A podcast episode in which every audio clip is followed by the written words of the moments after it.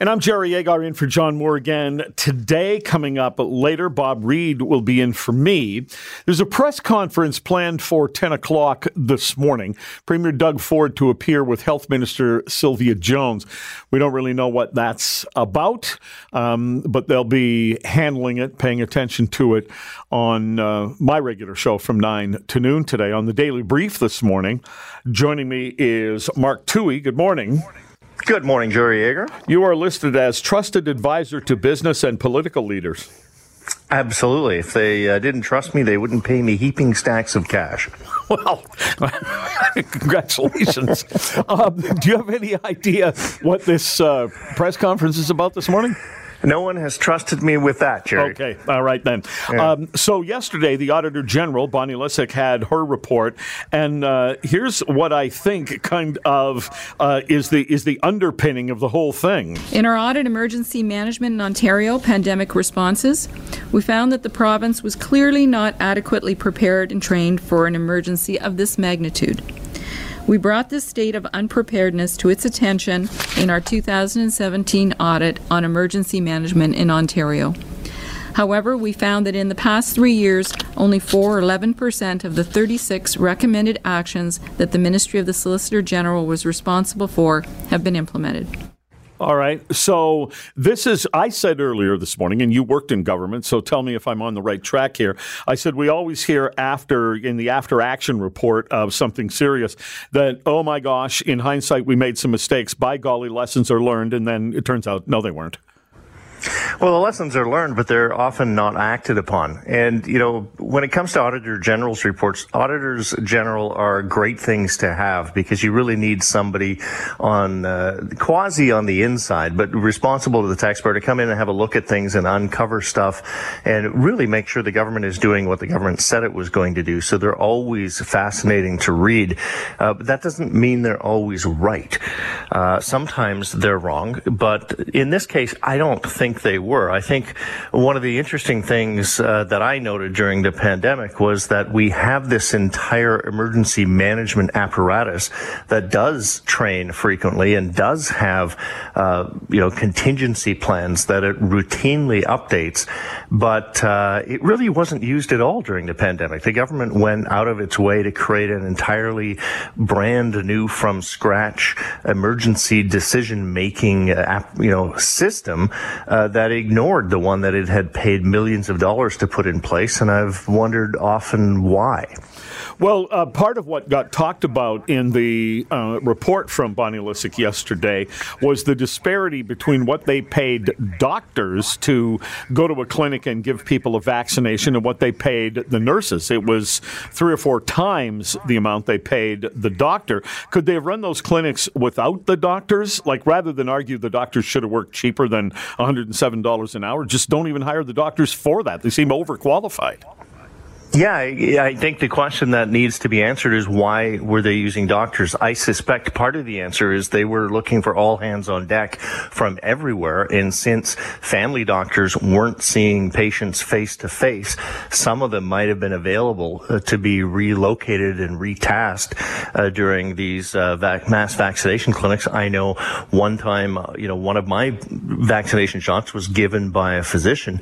Uh, so, you know, it's just the going right. You hire a you know a master mechanic to fix your car, uh, you know you pay one rate. You hire a journeyman mechanic uh, to fix your car, you pay a much lower rate. They do exactly the same work. On the other hand, I imagine they wanted some physicians in each of these mass clinics uh, to be there in case of adverse reactions. So while you're here, in case there's a problem, uh, you might as well be jabbing arms. Okay, well, somebody wrote in earlier. One of our listeners wrote in earlier and said it might have also been to uh, up confidence confidence from not so confident people in the beginning of this. I'm like, yeah, I, I, I, mean, definitely there could be very many reasons, but I mean, uh, underlying this whole concept is, you know, should we pay doctors more than nurses? And I think the conventional thinking is, well, yes, because well, yeah. doctors do more than nurses. Although I think we need to question that going forward, because there are a lot of things that we have traditionally assigned to a certain type of, uh, you know, educational profile in our medical system that I'm not sure makes sense anymore.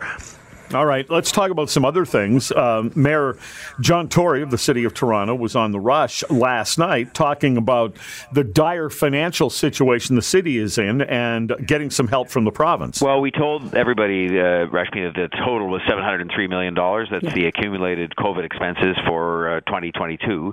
And so they're giving one third of 703 million. So, you know, we still have 500 million, let's say, to go, uh, but a little less than that. But uh, I hope if the federal government comes in in some uh, way, shape, or form. I would hope at least a third, uh, and then uh, you know we'll go from there. But uh, this is a good start, and I commend the province for this, and now uh, the federal government, which has committed uh, in writing to help us. Uh, you know, it's it's their turn to uh, step up, and I say that respectfully, but I just think this is uh, an economy that is of vital importance to the entire country, and that we need to get that support uh, from the governments that have more sources of income than we do. All right. So were they always going to come through with some money for the city? I think they were going to come through with a portion of it because, uh, particularly the province, I mean, the city legally doesn't have to exist under Canada's constitution. The province and the federal governments, between the two of them, divide up responsibilities for everything. So ultimately, it will always be the province's responsibility. And if you're the federal government right now, you're probably looking for a way to uh, to let the province uh, wear most of this, other than for political considerations and the fact fact that uh, people in Toronto like to vote Liberal. All right, so uh, the Ontario Health, uh, um, sorry, the the um, government is insisting, the Ford government is insisting, there was no insider information shared with developers before they came out with the announcement of some changes in the green belt. Although there was at least one developer that snapped up some property that seemed undevelopable um, only weeks before it became developable. Does the government have a bit of a, a, a an optics problem here? Uh, I'm not. Well, optics, yes. I think, though, that uh, I mean, this is something that is worth looking into, and I suspect that there will be a, a number of investigations uh, launched to have a look into it. I note that the minister himself, you know, took a day, uh, probably this is me speculating, but to make sure that he didn't tell anybody uh, something that he wasn't supposed to tell them, because they speak to a lot of people about a lot of things and do a lot of consultation on decisions like this. So, you know, his reticence to answer immediately when asked, I think makes sense to me. That said, you know, I've worked in and around developers on both sides of the table, government and you know, the private sector side, and they routinely buy pieces of uh, property that are undervalued for one reason or another, usually because they're undevelopable. And part of what developers do is they spend 20 years uh, trying to make them developable. And so, you know, it'd be interesting to compare how many pieces of property changed hands that uh, didn't then suddenly increase in value because of a change in policy before we can really tell whether or not this is just a one-off or this was uh, foreknowledge. Well, that's an interesting point that nobody else has brought up. This is why you get paid heaps of money to be a consultant, uh, Mark Towhey, because any reporter who came out with the story, so and so developer bought this piece of property and then this happened. What other pieces of property has that developer acquired over the last year or so? And are any of those about to become incredibly valuable, or are they going to sit there for 20 years? Like that's um, that is a part of the story, but it is also an optics thing that Ford is going to have to deal with because the subtleties of what you're bringing up are really not going to take hold.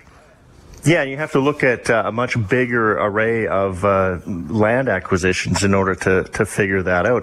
I mean, one of the things the city of Toronto created was Build Toronto, and it was to try to redevelop city owned land to make it worth more money so that they could sell it or somehow get an income from it. And, you know, they would take these tiny slivers of land that the city already owned, but it would take years to move through the committee of adjustment process, the rezoning process, uh, all of these different uh, uh, administrative processes before they could turn a piece of land that had been zoned only for mailboxes or something like that yeah. into something that you could build a tiny little sliver of a condo on and go up 100 stories and make big bucks. All right, Mark Towhey, always good to talk to you. Thanks very much. Take care, Jerry.